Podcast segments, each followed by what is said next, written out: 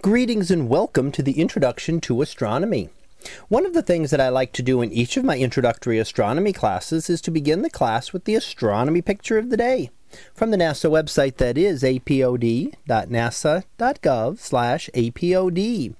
And today's picture for April the 21st of 2019 was held spiral aurora over Icelandic divide.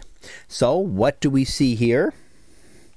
Well, on the Earth, we are looking at what we call the Icelandic Divide, and that is the division between the North American and the Eurasian uh, tectonic plates. So, this is the area right between the two plates. Iceland is right on the border between them, and that is one of the reasons it is such a volcanically active area because it is right on the edge of a couple of tectonic plates. Now, up in the sky, we do see the aurora. Aurora are caused by charged particles from the sun that strike the Earth's magnetic field and then get funneled towards the north and south magnetic poles. As they do this, they come in and strike the Earth's atmosphere in those regions, and they will excite oxygen atoms in the atmosphere, causing them to glow.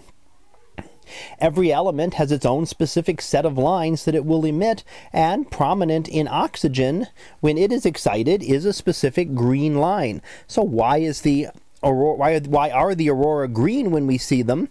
Well, that is because of oxygen in the Earth's atmosphere. Had we no oxygen in the Earth's atmosphere, then other elements would be the ones that would be primarily excited and dominate the aurora. So oxygen is not required for the aurora, but it does give us the specific green color that we see here on Earth. Any planet with a magnetic field and an atmosphere will have aurora. So we see them on the Earth and also the outer planets like Jupiter and Saturn, which also have relatively strong magnetic fields. And of course, those planets are mostly atmosphere. Now, the charged particles from the sun can be emitted, emitted in a number of ways. Uh, one is just through the solar wind, others are through more intense events like uh, solar flares or coronal mass ejections, which are large emissions of particles from the surface of the sun that travel out into space. Now, some of those can strike the Earth, and when they do, they can give us the aurora. So, on a small scale, they give us the aurora. However, major intense events could actually cause significant trouble here on Earth. Very large uh, events would uh, strike the Earth's magnetic field and could deform it to such an extent that it could actually fry sensitive electronics. So, lots of communication satellites in orbit and electronics here on Earth could be destroyed by a massive enough event. Now, these have occurred in the past, the last major one striking in 1859 and causing damage to telegraph equipment at the time. Of course, back in 1859, we were not near as dependent on sensitive electronics, so it is quite possible that one happening now could really impair communications to an incredible extent, as well as possibly damaging power grids. Of course, there's no way to predict when one will occur. In fact, coronal mass ejections occur all the time on the sun.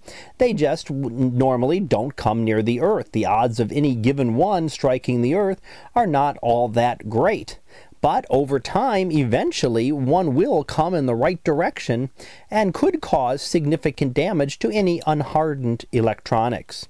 So that was our picture of the day for April the 21st of 2019. It was titled Spiral Aurora over Icelandic Divide.